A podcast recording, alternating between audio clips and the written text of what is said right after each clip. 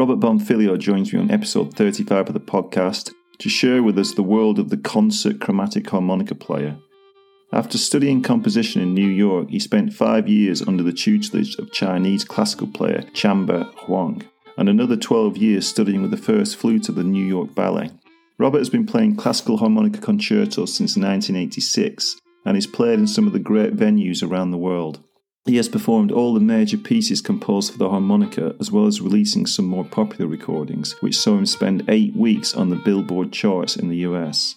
Robert shares some of the daily practice methods he has followed to attain the high level of technical expertise that has seen him flourish in the elite world of classical music.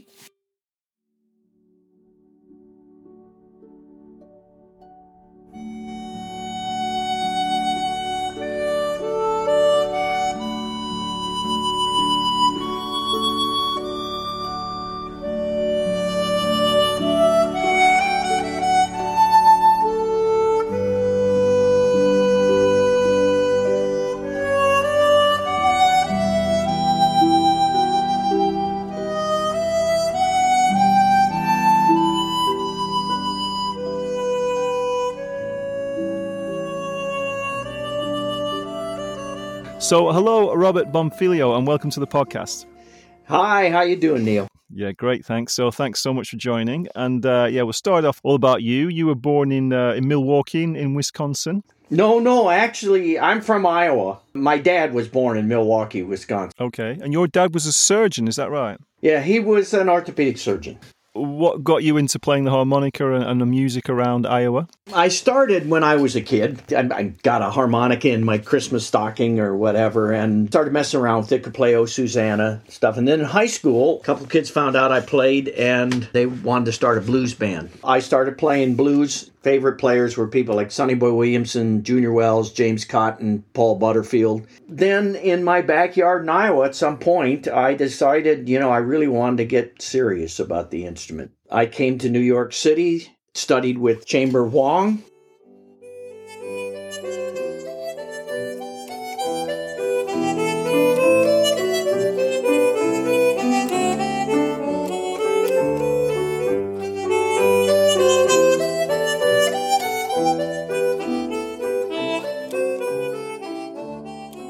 classical music because that's what I was really interested in. And then I went to Mannes College of Music and Manhattan School of Music where I got my master's in composition.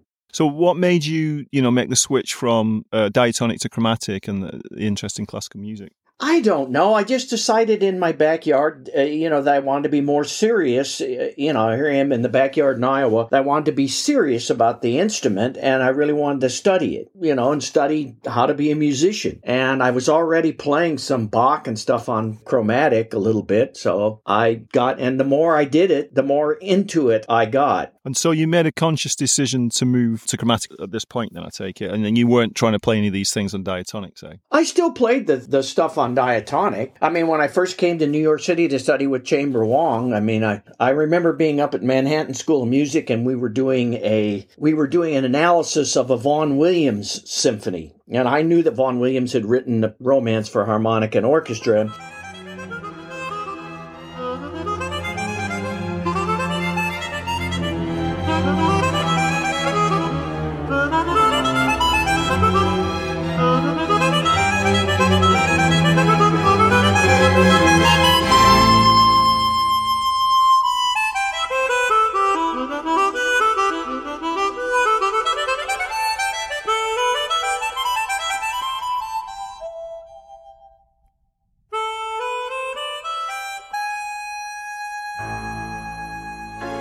Doing this analysis of one of his symphonies. And I'm up there in the record library, and what do I see but Chicago Blues Today? You know, the three albums mm-hmm. that, and I took out the album with Junior Wells on it. I said, this can't be as good as I remember it because, you know, I'm now sophisticated. I'm doing analysis of symphony, and I put that on with my earphones in the library at Manhattan School of Music. And I'm listening to Messing with the Kid, and it's just like smoke coming out of my earphones. I'm going like, whoa, geez, it was as hot as I remembered it. So it's been there. I love the diatonic. You know, I like the instrument. It just is that it's not my thing. Yeah, and I know you you like to play some diatonic in shows, don't you? To blues it up a little bit to a classical audience as well. That's something you like to do. Yeah, it's a career move. You know, I mean, James Galway used to pull out the penny whistles. And you have to remember, you play a concerto with an orchestra, then you pull out a diatonic and you start playing a little bit of riff on Sonny Boy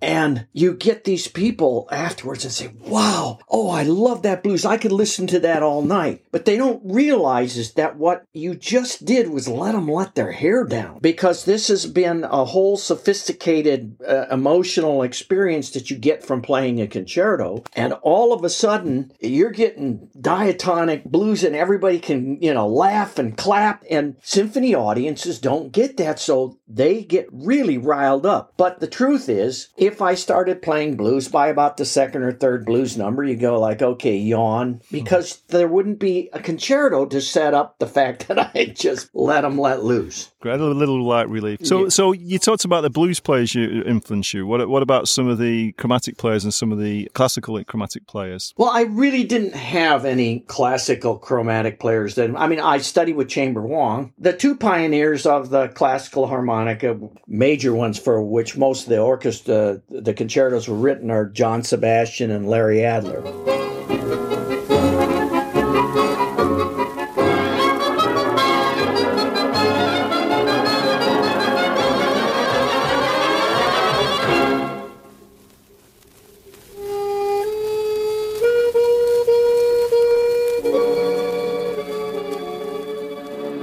Always felt it was my job to pick up where these guys left off and, and take the harmonica to a new level. I mean, that was what my whole career has been about. I did not particularly listen to any of their recordings in order to get inspiration as to how to play pieces. I would say my biggest inspiration probably is I coached for 12 years with the first flute of the New York City Ballet. I met him when I was at Mannes College of Music. He became my coach. We worked on all the major works for harmonic and orchestra. So when I played with when I play with an orchestra. Andrew Lolya was his name, Andy. Uh, it's a running dialogue with Andy as to how you should phrase, what your articulation, what kind of power, all this other stuff. So my real influences are in the orchestra setting and from musicians that. And uh, when you were younger, did you play any other instruments, more traditional classical instruments, or was harmonica your first? No, harmonica was primarily it. I mean, when we all went to music school, we had, we had to play piano, and I always thought you know, they got a two finger typing technique. Why can't they have a two finger piano technique? Mm. Because I can't use these fingers on the, the little, the pinky and the ring finger don't work on my hands. On the other hand, I could pretty much do anything as a, with my mouth. As a matter of fact, I really think I got my master's degree in composition from Manhattan School of Music because I could play the harmonica. I'm saying this because all of us had to pass piano performance. So, what they would do in the test when you're getting your master's, they'd have you go in front of these piano teachers and they would have you play a little set piece. And of course, I'd practice the hell out of that so I could play it pretty well. And then they would have you play a little accompaniment. And my wife plays flute, so I played the Bach flute, a slow movement to the Bach flute sonata. And we had all these technical rubatos written in. Rubato means where you slow down, and it would slow down where I had to make the leap in my left hand or whatever. But she knew where they were, so we had that all set up. We came in, nailed that because, you know, it wasn't in time. The next thing was sight reading on the piano. Well, I couldn't sight read worth it, you know, and I thought, oh God, I'm not going to be able to get my master's degree from because I can't sight read on the piano. Well, the next person came in was with the orchestra and I'd already played with the harmonica with the orchestra. And she was a violinist, and she was supposed to play her set piece, but her accompaniment piece was going to be a Mozart violin sonata. And her violinist didn't show up. So now she's not graduating because the person who was supposed to play with her wasn't there. Mm-hmm. And she sees me and she said, Oh, it's okay. He can play it on the harmonica. And these people have just saw me sight read on the piano, and they go like, uh, "I don't think so. No, he, he can play." So she convinced him to let me play a Mozart sonata on the harmonica that was written for the violin, and I nailed it. Didn't drop a note, and I'm walking out, and I'm thinking to myself, they're thinking he can't sight read on the piano. He knows how to sight read though. you know. So this was this was sight read this piece was it? You had sight read the piece, nailed it, all the trills and turns, and they're going like, never seen it before, and she's going like, oh, the, the two piano teachers just heard me try to play Mary Had a Little Lamb, you know, and I couldn't sight read. I took full typing courses. I could type 20 words a minute, you know. It's not my thing. Hand eye coordination for fingers, that isn't. I'm always amazed those piano players can do two different things with their oh, hands. Oh, God, two, three and four. They're trilling in one hand, playing this and doing and forget it. So, so what about the whole, you know, the, the reception to being a harmonica player in the, in the education institutions there? You know, what was that because I mean, how was it received? It really is not that big a thing when they hear you play. Sometimes before they hear you play, you can get it. Obviously, the classical music world is extremely snooty, and it is way beyond what Toots had to deal with in jazz.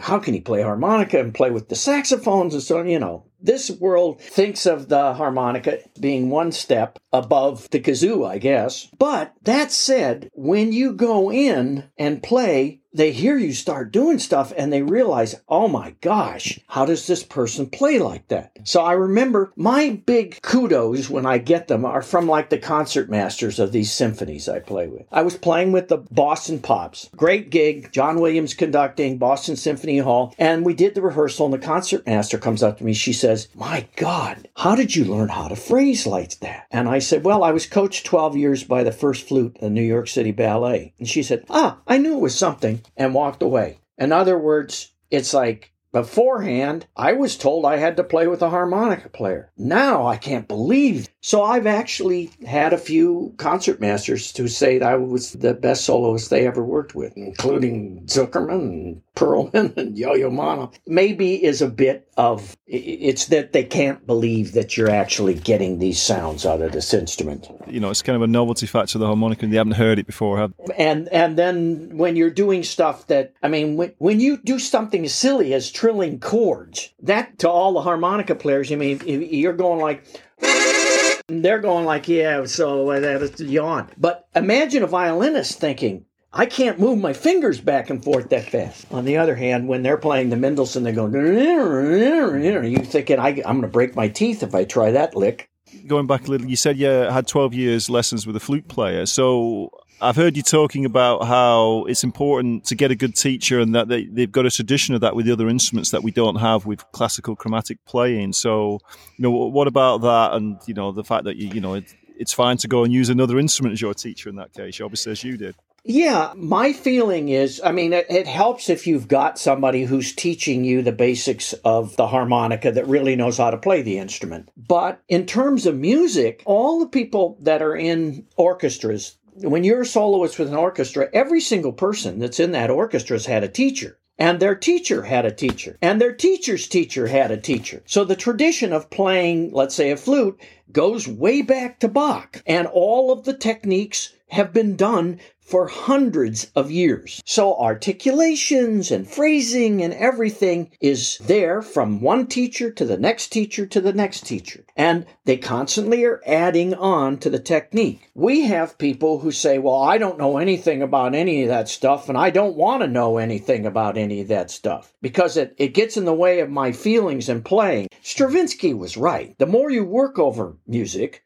the freer it becomes. So if you can play absolutely pianissimo in the high register, that means you can grab the emotions of all of these people in an audience that wouldn't normally have their emotions grabbed. But if you're not capable of doing that, then you don't have that as one of the tools in your palette also, everybody in the orchestra's probably had a coach. I mean, they do chamber music, and then when they go, if you're at Juilliard, you're playing in a chamber music group. There's a coach, and the coach tells you how this piece is going to be played, and what the major portions of the piece, and how the structure is, and where you're going, and what you're doing. If you go to Berklee, you know, and you're studying with a jazz saxophone player, it's going to tell you, yeah, when I blow over this, I'm I'm thinking actually an F minor scale over a G7th chord. So when you're blowing that, then that gives you the, you know, the flat nine and gives you, I mean, all the other stuff. They don't care how you get the sound out of your instrument. What they care about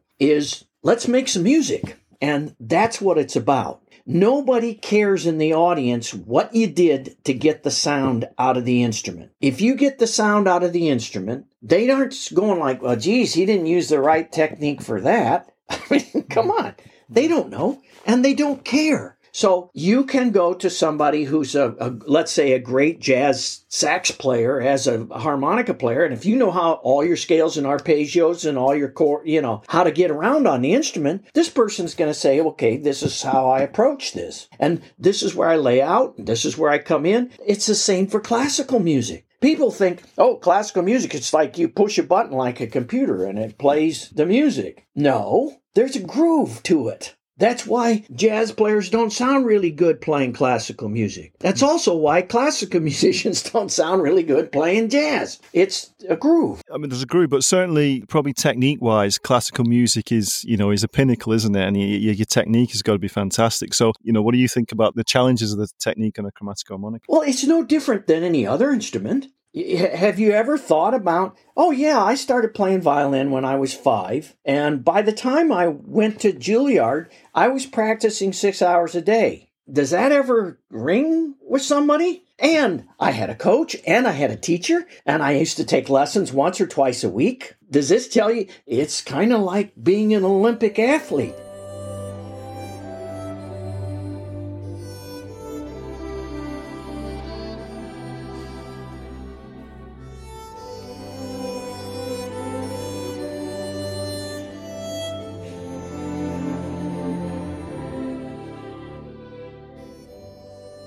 Purpose of teachers, by the way, is to help you get from point A to point B, the technique. It's about what techniques really work and what ones don't, and how you practice them to get those techniques. It's saving the player time because the teacher has gone down the route beforehand and figured out how you get this technique or that technique doesn't work.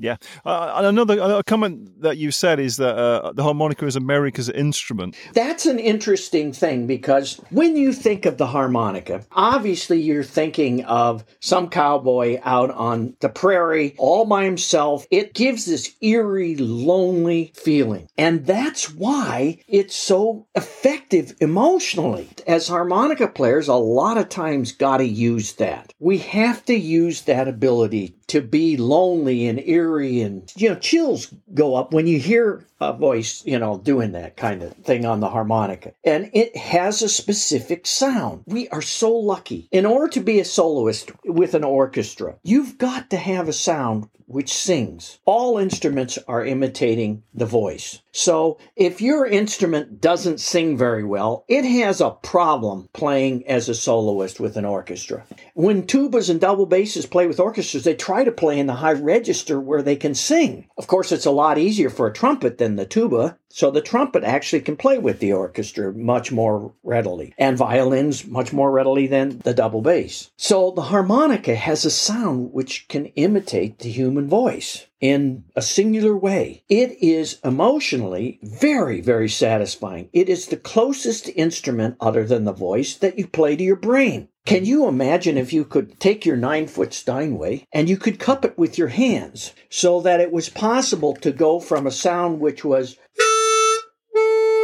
and change it without doing anything by just muting the sound? and you can add vibrato and you can get tonal colors and all different kinds of stuff. This really makes it an emotional instrument. Going back again a little bit to uh, your development. So, I believe you went to Trossingen in, in 1970. Is that where you met uh, Huang? Yes. I uh, went just after I got out of the army. I was drafted 68 to 70. I went and studied with Chamber Huang. And then I came back after studying for a few years with him.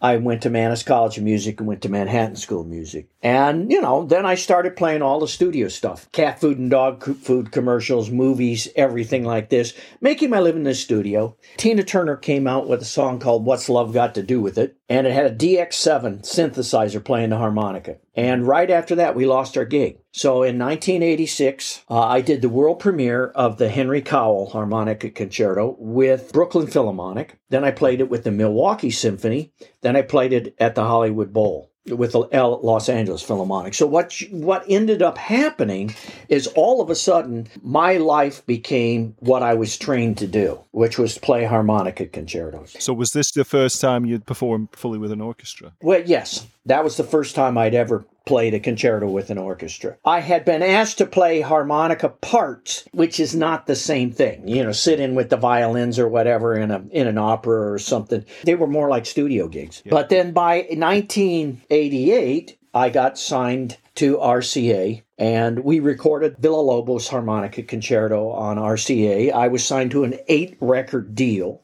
And then since then, I've played the Villa-Lobos concerto about 440 times with over 200 orchestras around the world.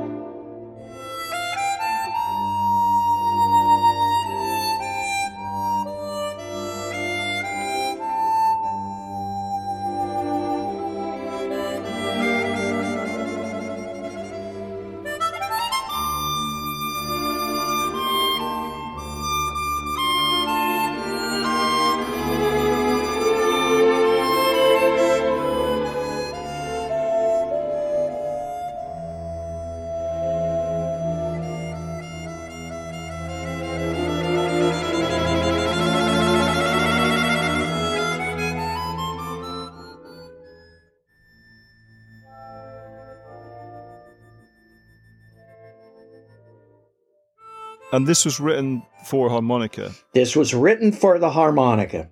As was the Henry Cowell one that you mentioned that you Yes. It was written for the harmonica. So the Henry Cowell one was written for John Sebastian Sr. originally, wasn't it? Yes. Unfortunately, he died before he had a chance to do the piece. And it was interesting because uh, Cowell was not able to he he died before the piece was premiered. And when I premiered it, Sidney Cowell came, Henry Cowell's wife. But also there was Ming Tcherepnin, who was uh, Alexander Tcherepnin's wife, and I, you know, play the Tcherepnin harmonica concerto.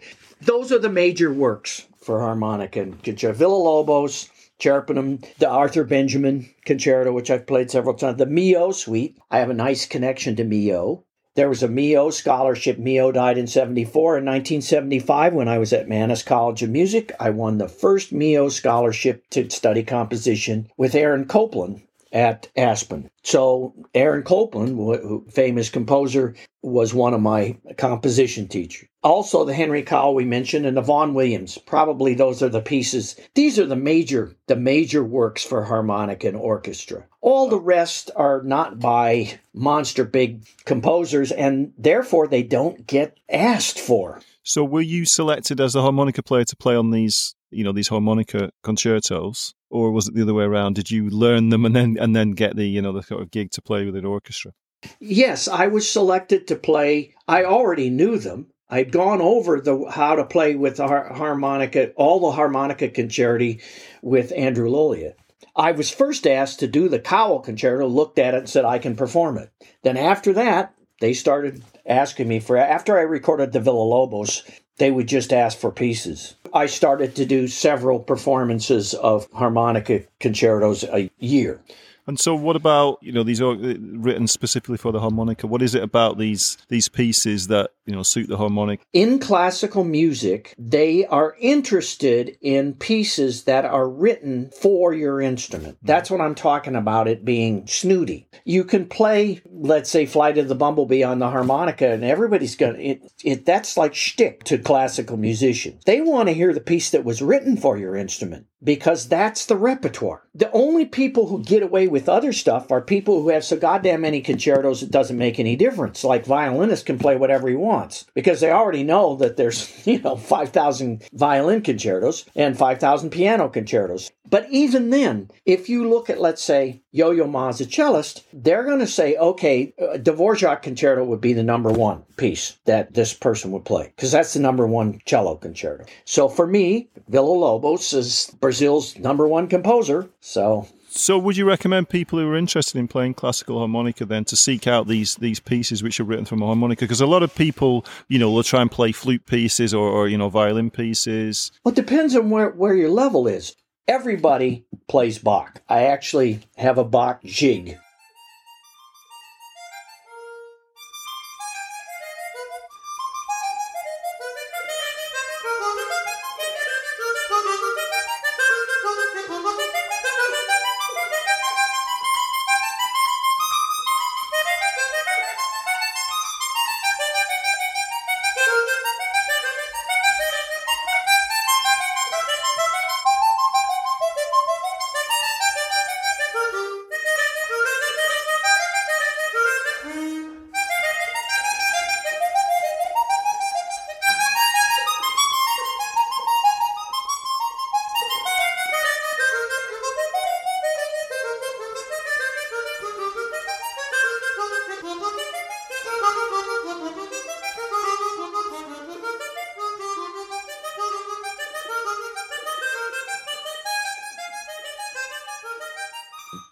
Bach is kind of like how music is put together, even for jazz. I mean, these you said technique classical. I mean, you listen to some of these jazz pianists and you go, oh, that's a Bach lick. Okay, that's a Bach lick. It's the diddle diddle of classical music. That's Bach. And it's very sophisticated, harmonically, very interesting, great music. You're going to take one composer to an island, it'll be Bach. But after that, you know, you play duets I played a lot of Telemann duets. I teach a lot of Telemann duets. It's not what you're going to be playing for your gig. My gigs are all classical harmonica concerti, except if I'm trying to get something that's just gets me in with the symphony. Then there's pops. Gershwin,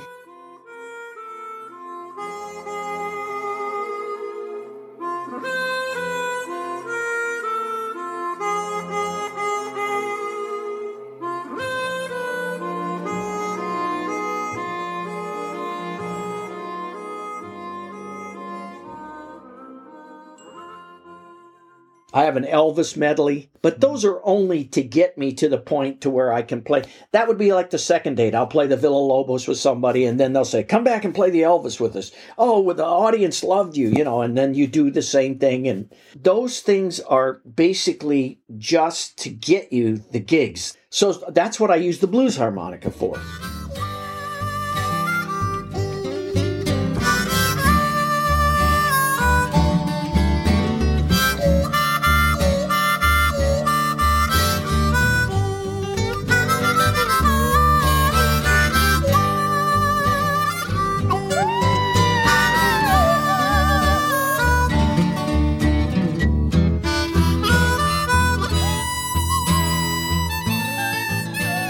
So yeah, it's okay to play flute duets. It's okay to play transcribed pieces. Transcription is a noble art. I did the Thais meditation, and I think it sounds as good as the violin. Part of it is because the harmonica can play in a high register, beautiful high notes that are pure and just singular, you know, in a way that even the violin can't with harmonics. But everybody did transcriptions. Bach transcribed so much Vivaldi, I don't know whether you could call it transcribing, probably stealing. Yeah, great. So yeah, you've done all, you've done concertos all around the world. You've been to, to so many countries, yeah, and uh, and so well received. And so you know, how do you get these gigs? You, you got yourself a name as the as the number one classical player, and uh, and that follows. Does it get in the gigs with these orchestras and these great composers you've worked with? Well, it's that, and then it's networking. Just before I was on, I was on the phone with conductor from uh, Florida in the Punta Gorda Symphony it's one guy recommends you, somebody else recommends you. It's the fact that you have recordings in RCA, somebody hears it on the recording. I run a music festival at the Grand Canyon. I have yeah. some of the finest soloists in the world come in and make chamber music. So it's part of a classical music business. Uh, has very, very little to do actually with the harmonica. It has to do with this music business. And then sometimes it just happens. You know, I, I got called to do this Tcherepnin concerto with the Atlanta Ballet. We did it uh, just before the pan- the year before the pandemic. And I'm hoping that we get to do it again. And it's gorgeous piece. And I'd played it before. And then all of a sudden I get the call, and next thing you know, we're playing this for six different concerts in a row. I tell you, the Wednesday matinee in the afternoon and the evening, God, that's a hard Sunday. It's hard to do matinee and play a concerto twice.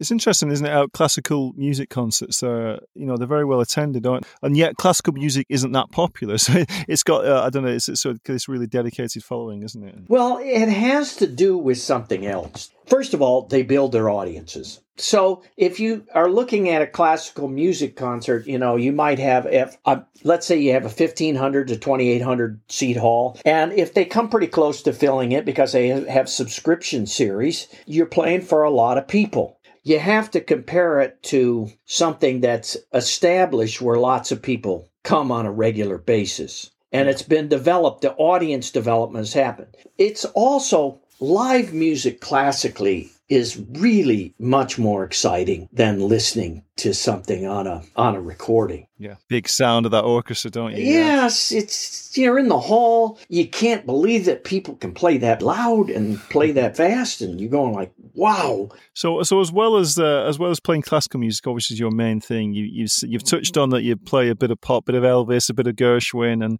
you've made some recordings which are a bit more mainstream. Yeah, I think to, as you've told me yourself to, to pay the bills a little bit. So I know you, you made up this Bonfiglio group, uh, this Through the Raindrops album that he came up, which did very well. Was uh, eight weeks on the Billboard charts in America there. So.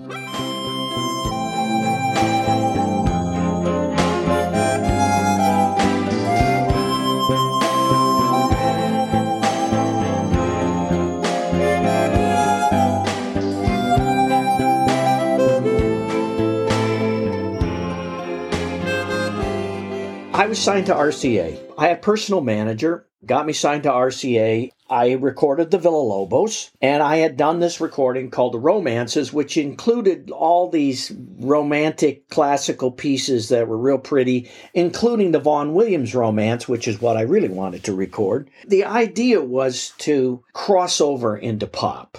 I was working with this guy named Tommy West, who had produced all of Jim Croce's records. And after Croce died, he went down and ran Mary Tyler Moore's record company down in Nashville. And so he worked with all these Nashville artists, all these country guys. And one of these uh, violists named Kristen Wilkinson had a song called Through the Raindrops on her answering machine.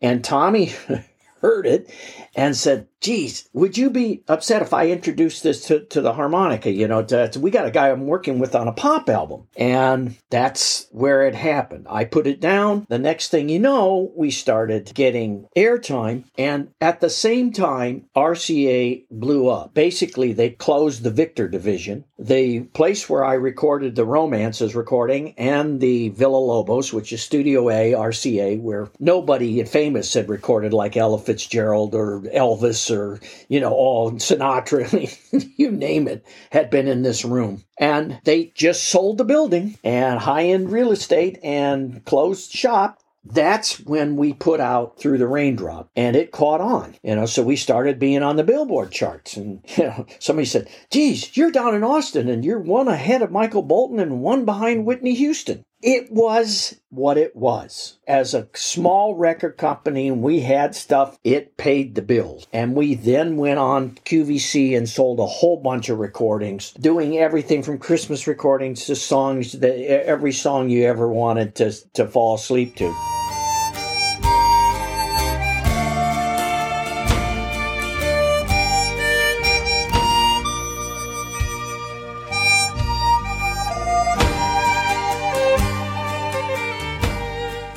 You know, you, what we were doing is adding the sound of classical harmonica to these get pretty sound and easy to recognize melodies. You made this comparison, didn't you, with Toots Thielemans and, and saying that he some of his albums are the same, you know, the kind of popular music, which which brought him some income so he could carry on being a, a you know a gigging jazz player. Exactly. I mean, I met with Toots, you know, and he, and he did a lot of stuff like that. I mean, he was doing studio music, everything. I mean, I went up to his place once and he said, Bring all your classical stuff up. And I said, Why? Said, I got to play with the Belgian Symphony. So he goes up, you know, and I'm going to play.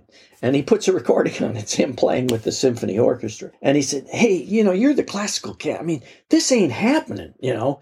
And I said, Well, Toots, the problem is you kind of got a Frank Sinatra sound. In order to play classical music, you really need a Pavarotti sound. And he said, Oh, yeah, you could teach me. And I said, Yeah, and you could show me how to play jazz. And we both need another lifetime. I said, They don't want to hear that. Go to the symphony, play your 4A piece or whatever they want you to play, and start improvising on it and blow it like you're Frank Sinatra playing this. How would Frank sing Puccini? You know, do it that way. And Toots did. He had Polidori. He had like it was like Muzak almost, you know, stuff. But I knew, he knew, everybody knew that knew him. So what about improvising? Obviously, Toots is a you know the master of the of jazz improvisation. You know, what can you improvise yourself on the chromatic, or with classical? Obviously, reading more is that something you don't do so much? Depends on what you mean by improvising. We have classical improvising in Baroque music. You do it all the time. You know, it has to do with all your trills and turns and ornaments and stuff. That's improvisation. You can either have them or not have them, and I'm very good at that. As far as improvising in a chromatic piece, sometimes I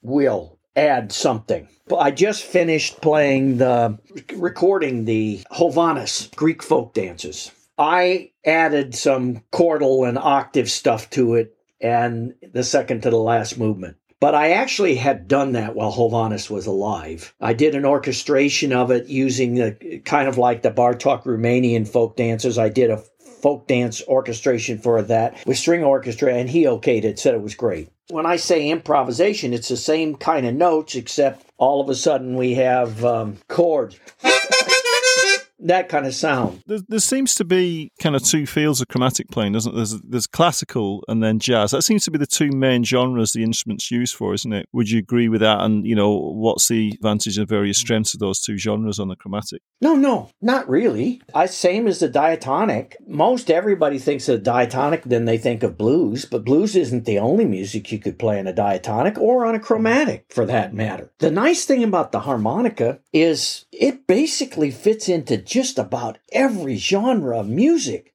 Depends on what you want to use it for. As a solo instrument, maybe then, well, I don't know if you would consider in blues whether the harmonica is a solo instrument or not. Because most all blues harmonica playing, you know, there's a few pieces that are just harmonica plus as a soloist, but mm-hmm. most of them involve singing. And same with chromatic, you if you add singing to it, I mean, I've played on lots of recordings from pop stars, you know, the singing stuff. I remember we, we did Bernadette Peters and I did Shenandoah with just harmonica and voice at Lincoln Center, you know, at Avery Fisher Hall. And it was just the two of us, you know, and I was to accompany her. So, yeah, you put it into those settings, the harmonica. Basically, there are harmonica solos in tons of records, and they aren't all jazz.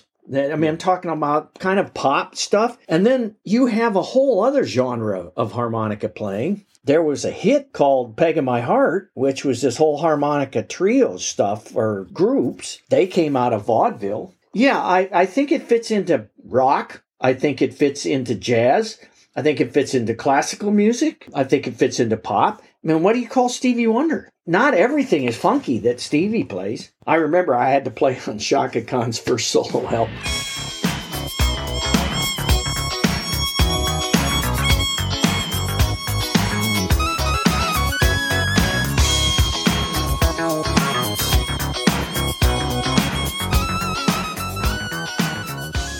And Arif Mardin says to me, Okay, what I want you to do is I want you to play like Stevie Wonder. I said, I looked at him and said, If you want Stevie Wonder, hire him. And of course, he did come in and play on her next album. I think he played on a Feel for You, or and and he just it's Stevie. You know, every time somebody says, "Yeah, well, it only fits into this," you know, I don't think it's as funky as the diatonic, the chromatic, and I go, "Well, what about Stevie?" Oh, well, that's different. Then you go, "Is there only one funky saxophone player in the world?" Come on. Lots of people play funk sax. So there can be a lot of people that play funk harmonica. So yeah, I can't think of a genre that the harmonica doesn't fit into. And so you, you played in lots of great venues in the Carnegie Hall, the Hollywood Bowl, Lincoln Center. So have you got a favorite venue in all these places? The recording from the Gewandhaus. That's me playing with a 60 piece orchestra, no amplification.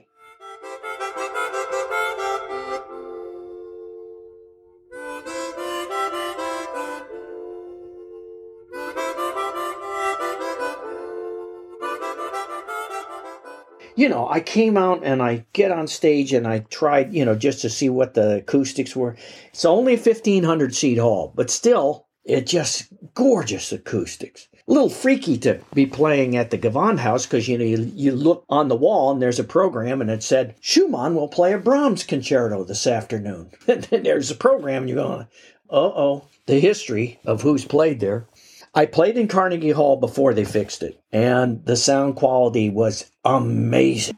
You have played on a, a Grammy. You've received a Grammy yeah, for the, the Ragtime musical. That was a studio gig. I came in. They had, you know, Ragtime. They had this soundtrack. They wanted a harmonica player to play this stuff. I came in, did it, and then the Ragtime musical went on to Broadway. They didn't hire me to come in as a harmonica part. They had a synthesizer play the harmonica. They were using my recordings from RCA never got the gig. I just, but I got the Grammy when the soundtrack album went up. And uh, you appeared at so SPARS, obviously the, the, the main harmonica festival in uh, in the US there. And is that something you've appeared at numerous times? Yeah. Yeah. Initially, SPAH was really a kind of chromatic festival, wasn't it? Well, it was based, really was based on the on the the Harmonicats. You know, yeah. I mean, you know, Jerry Murad and his group; those guys can play. So, what about other chromatic players who are around today? Um, you know, who, who, you're rating as, as good chromatic players? I, I know you met Philip Achille, who's a, a UK player uh, when he was younger in 2003 in Dallas.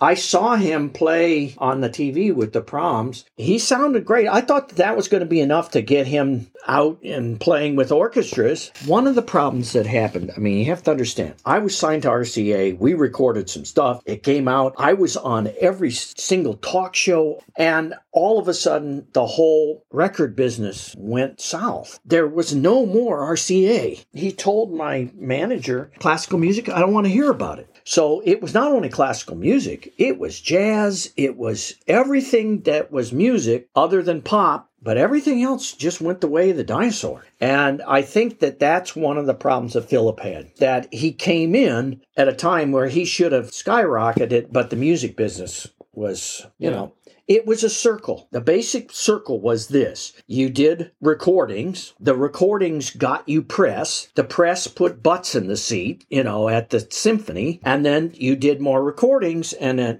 you went around. And all of a sudden, one portion of that circle was missing. And without the cachet of, you know, RCA having recorded this piece for you, you know, doing one recording, it should have led to a classical recording contract for him.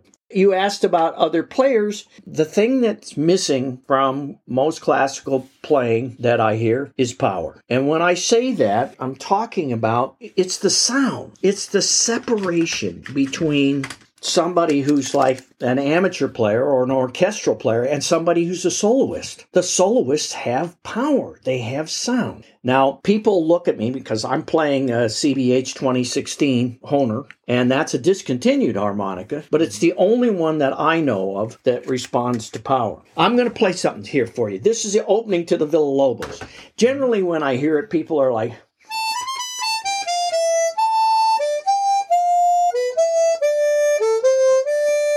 sounds like that. Now you will hear me crank.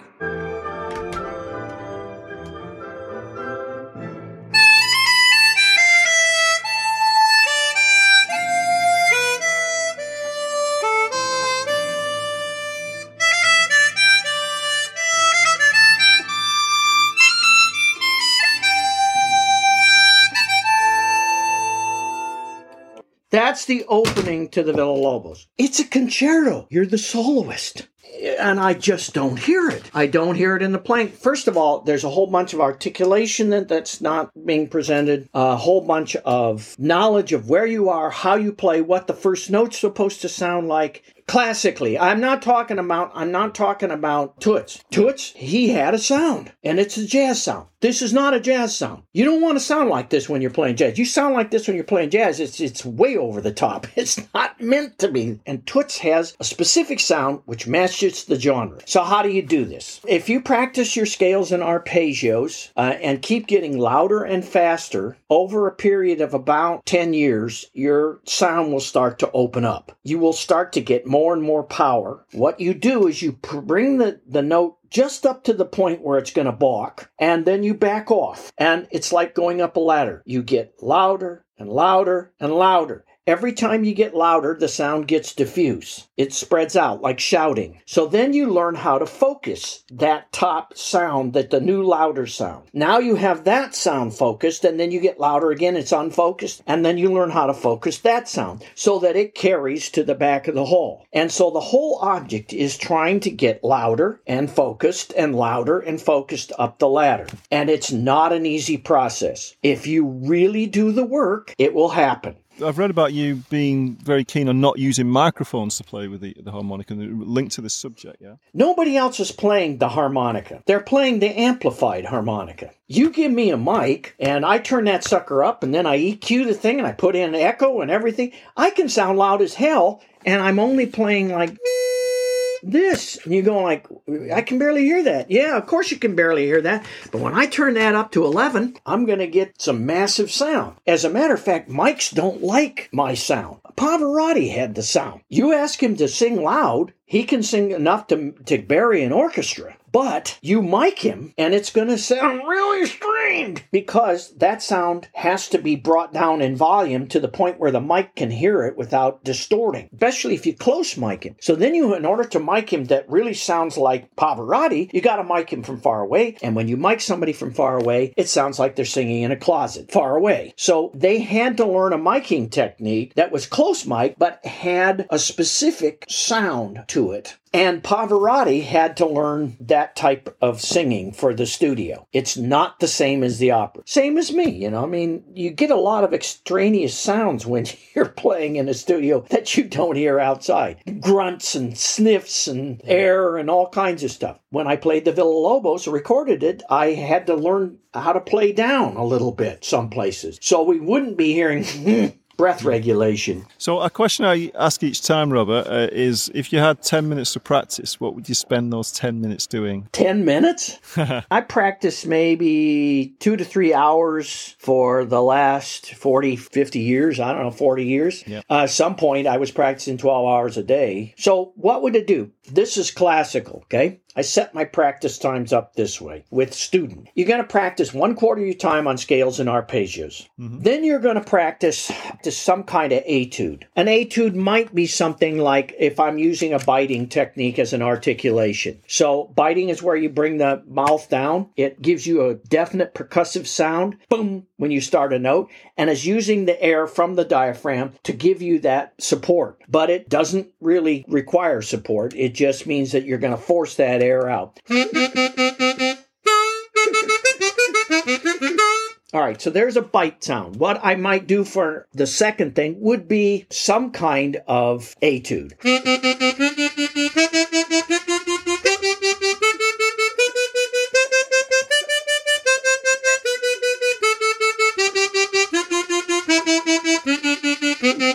All right, so that's a bite etude. So an etude to, to an explain is a is a it's a piece of music to practice a particular technique. technique. So if it's a you know a tonguing etude, you're tonguing for the one quarter of the time. So there are corner switch etudes, there are etudes which involve biting, there are etudes which involve some kind of octave etude or octave leap etude. You know what I mean by an octave leap? It's where you would go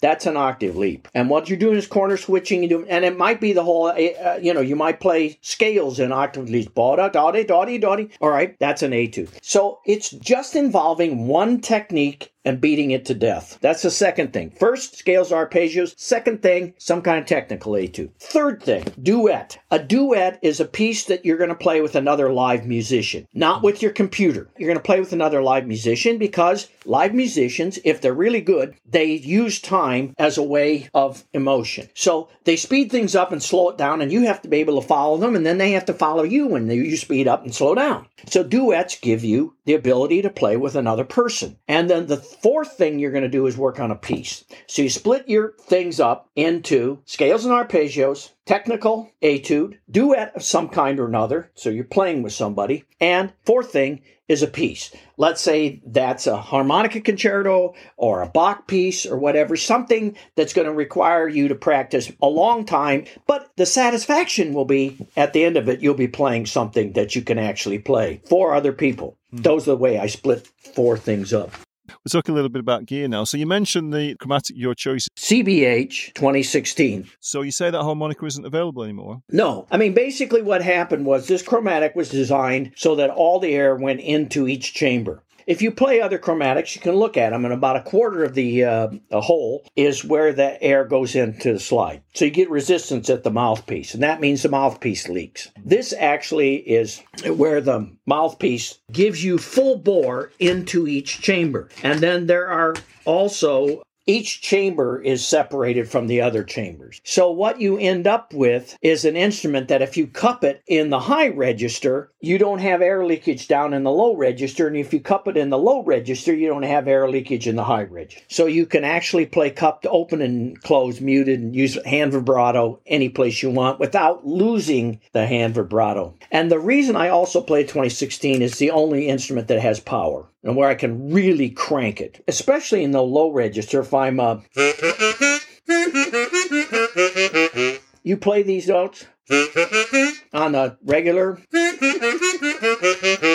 they're not going to come out. Bum bum bum, you know. You're just the power that you can get. So a lot of times when I hear the regular harmonicas, they sound like you know, like this when you want to hear that. So how do you get these harmonicas now they're not available? Have you got uh, lots of them or are you getting them repaired or I have the bodies and then they're just screwing in out plates and they're now going to discontinue the plate. So I bought a bunch of them. I don't know whether they'll last the rest of my life. If they don't, then I start replacing reeds on. Yeah. I have maybe two, three hundred sets of plates. I break reeds a lot because I play the hell out of the instrument. And so you break reeds. Yeah. And these are all 16 holes that you're playing? 16 hole because in the Villa Lobos you have this. Um,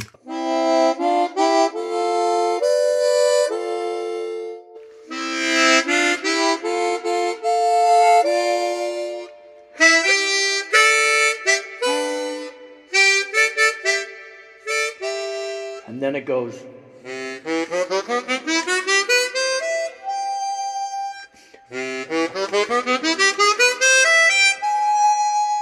Well, you got to play that run down to the and the whole end of that cadenza.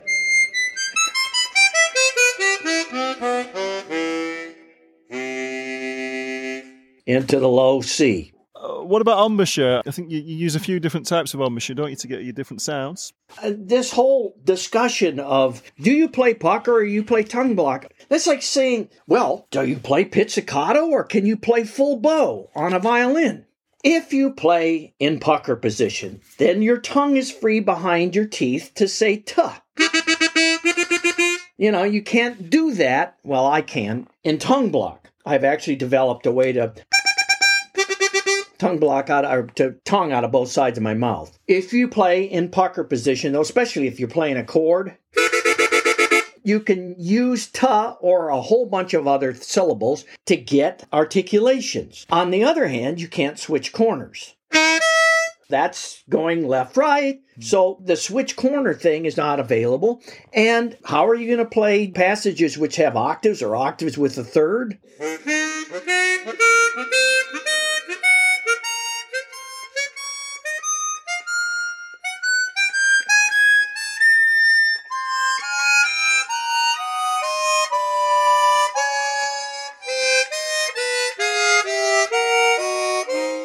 So there's a whole bunch of tongue block things that are necessary. Of course, any kind of vamping, the chirping, you come down and a.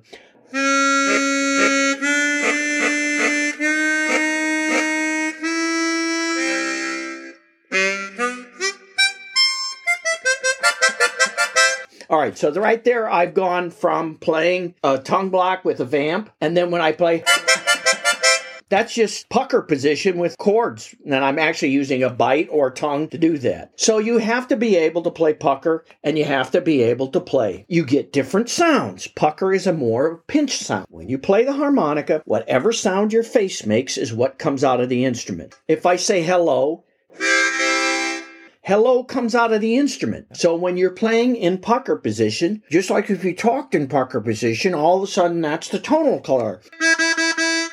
If you go O and play in tongue, so you get a different sound between the two. And the further up the register, the more pinched that the pucker position is going to sound. But if that's the sound you want, Toots used it the whole time. So if you're playing jazz, I would not suggest using tongue block. And then you have the tongue free to go, you know, ta ta ta ta ta or ta ta ta ta or whatever. So that is pucker. Some people play in U block. It's not one I would teach. I hmm. teach right away how to play right side, then left side. That said, I can play it. The problem is if you use a U block, you can hear just drawing in, you get a very pinched sound. It can sound really great if that's the sound you want. Yeah. I think it's kind of what Stevie Wonder does. He plays puckered or you Using the embouchure to suit what sound you get. and to suit what kind of music you got to play. Yeah. It's the same as chromatic and diatonic. Use the axe that works. I can't believe when these people try to play classical music on a diatonic bending notes. It's out of tune. And intonation, you know, you listen to a Toots concert, the whole concert, there's not one stinking note out of the harmonica that's out of tune.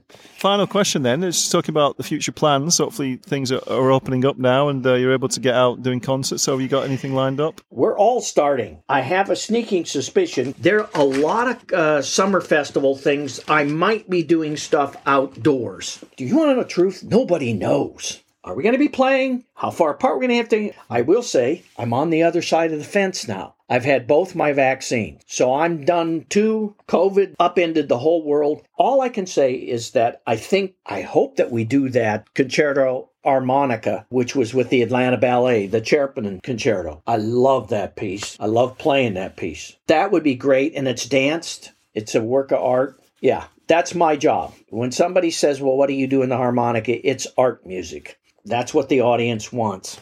But I will say this I really love doing it. I still love practicing and playing the harmonica every day. Great to hear you've got still got that passion to practice hours every day. Yeah, it's who I am. So have you been using the time over the last year during the lockdowns to, uh, you know, you've been working on anything particular or practicing lots? A lot of practice, uh, thousands of hours on the Tcherepnin Harmonica Concerto. Then I did record the Hovhaness Harmonica Concerto, and I did record a Hovhaness folk dances, and I recorded a Natalie song and dance. We have to add the strings to that. It's the first time I've ever done anything isolated. It was a bit of a challenge. But it turned out great. Have got a home studio there? Yeah. Yeah. I knocked out a couple closets in, in an apartment in New York City. So what microphone are you using to record yourself with? I have a Neumann uh, TLM 103 to record. The best recording mics for classical uh, harmonica, if you ask me, are still the U87. When I did all of those recordings, we did a stereo, a pair of U87s. That's what they recorded me at the Gewandhaus with. Neumann U87 if you get a good microphone, it's unbelievable. I am now recording just so I can an Apogee Duet USB interface. But if you want a great mic, the, the, the Blue Yeti is a USB mic that plugs right into your computer. It's a great sound, and you can probably get one for about $100, $110 when I am playing out, anytime, like if we do any trio gigs or where I play any kind of, Greg Heumann built me a Shure 58, which is small. He has one which has a volume pedal. Outdoors, you know, Shure 58 or 57, you can't beat them. And I know there are some imitations of them. They probably work just as well. Uh, I can't remember which ones there are, but that Shure 58 from him is just fantastic. It sounds like you're in the studio and you're outdoors, Yeah. you know, so that's a great mic. On the blue side, went on the Elvis, I have a Valco Supro amp, think 1951. I have two of them. One is a, actually 6 volt Jensen speaker DC, but the other one is the Bantam. It has three tubes, weighs about five pounds. Great just to bring and then use a mic to mic the amp because you can put it in the overhead on a plane and you can carry it with your little finger. I have a, a bullet mic that's handmade and it has a volume pedal on it. Great sound. thanks so much, uh, Robert Bonfiglio, for speaking to us today and giving a great insight into the world of classical music on the harmonica, as well as other forms of music, of course. So thanks very much. You're more than welcome. It was a blast. Thanks, Neil. That's it for episode 35, everybody. Thanks so much to Robert Bonfiglio for giving us a fascinating insight into the world of classical chromatic harmonica. And thanks once again to Roger Trowbridge helping me out with some of the research material for the episode. Doing a great job out there still, Roger. Thank you. Robert, plays out with those beautiful sounds.